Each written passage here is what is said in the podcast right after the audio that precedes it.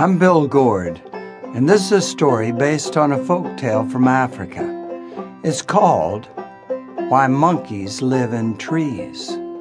I hope you enjoy it.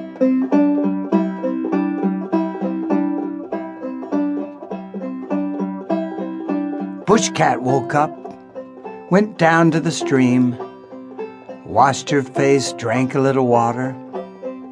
Time to eat, Bush Cat. Bush Cat runs over in bush, look for something to eat. Nothing in there. Over near the rocks, nothing to eat there. No luck anywhere, no luck anywhere, no luck at all. So Bush Cat says I may as well take a nap. And Bush Cat goes over near a tree, lies down under the tree, tries to sleep tries to sleep.